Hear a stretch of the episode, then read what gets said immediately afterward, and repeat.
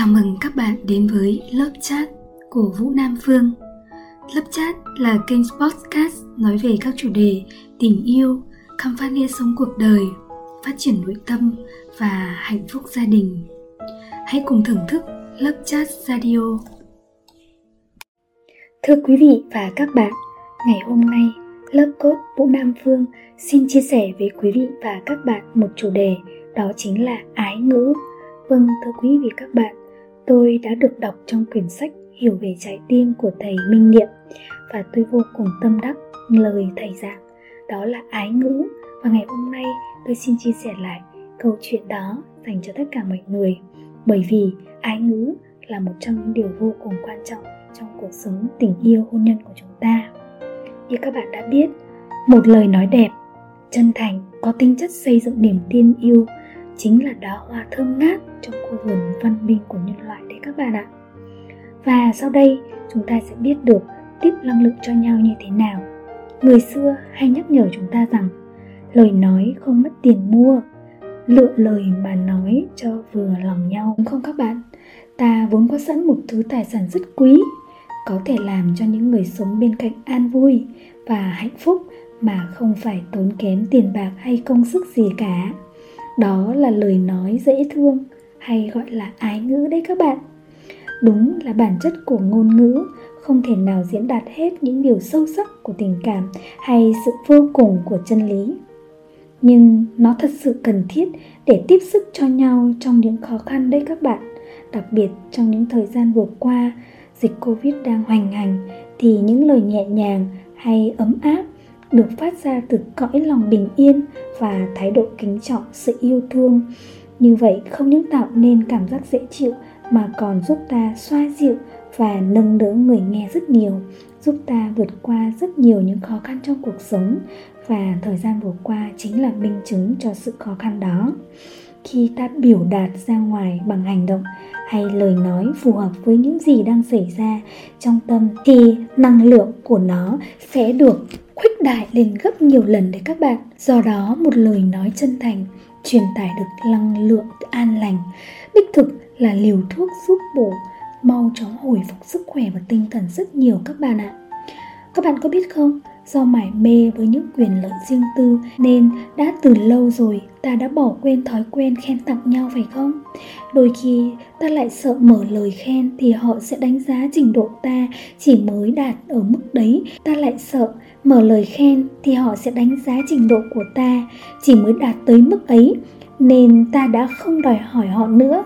Hoặc sợ họ sẽ khinh khi thấy ta có vẻ bằng lòng về họ, nhưng thực tế thì ai cũng mong muốn được người khác công nhận và khen tặng một cách chân thành, đúng đắn về những gì họ cố gắng đạt được đấy các bạn.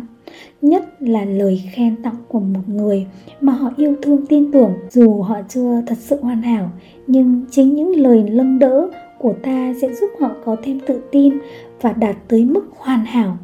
Khen ngợi ưu điểm người khác một cách thật lòng, vô điều kiện là chứng tỏ ta đã vượt qua được sự tự mãn và thành kiến của ta về người đấy đấy. Ta đã thấy và xác nhận giá trị đích thực của họ. Phải không các bạn? Và các bạn nên nhớ cái đẹp hay gọi là cái mỹ phải được sinh ra từ cái thật, cái sự chân thật và tốt lành, đó chính là thiện, thì mới là cái đẹp đích thực. Khi ta cố gắng làm cho người kia vui lòng bằng lời trau chuốt bóng bẩy mà lòng ta không hề nghĩ và muốn nói như thế, tuy nó tạo lên những cảm xúc dễ chịu trong nhất thời, nhưng vô tình ta lại phủ lên nhau những bức màn ngăn cách. Ta thấy có nhiều người luyện tập cách nói năng, ta thấy có nhiều người luyện tập cách nói năng cực kỳ khéo léo, hấp dẫn. Dường như lúc nào trên môi họ cũng có sẵn hũ mật nên rất dễ khiến người khác siêu lòng khi họ bị thuyết phục thậm chí khi họ không hài lòng về ta, hoặc không thích ta mà thậm chí khi họ không hài lòng về ta, hoặc không thích ta mà ta cũng không tài nào đoán biết được đấy. Đó cũng là cách trang điểm cho cái tôi. Dùng cảm xúc tốt này trao đổi với cảm xúc tốt khác. Chỉ có những kẻ thiếu tinh tế và thiếu tự tin mới bị sập vào cái bẫy ấy. Trong khi bản chất của ái ngữ thì phải có tính xây dựng niềm tin yêu cho nhau. Các bạn có thấy đúng không? Có nhiều người chỉ thích sống với cái thật chứ không chú trọng cái đẹp. Họ cho rằng sống đẹp mà không thật thì đó là hành động lừa đảo, khôn ngoan nhất. Vì thế, họ nói lăng rất bộc trực để thể hiện rõ ràng điều mình muốn nói.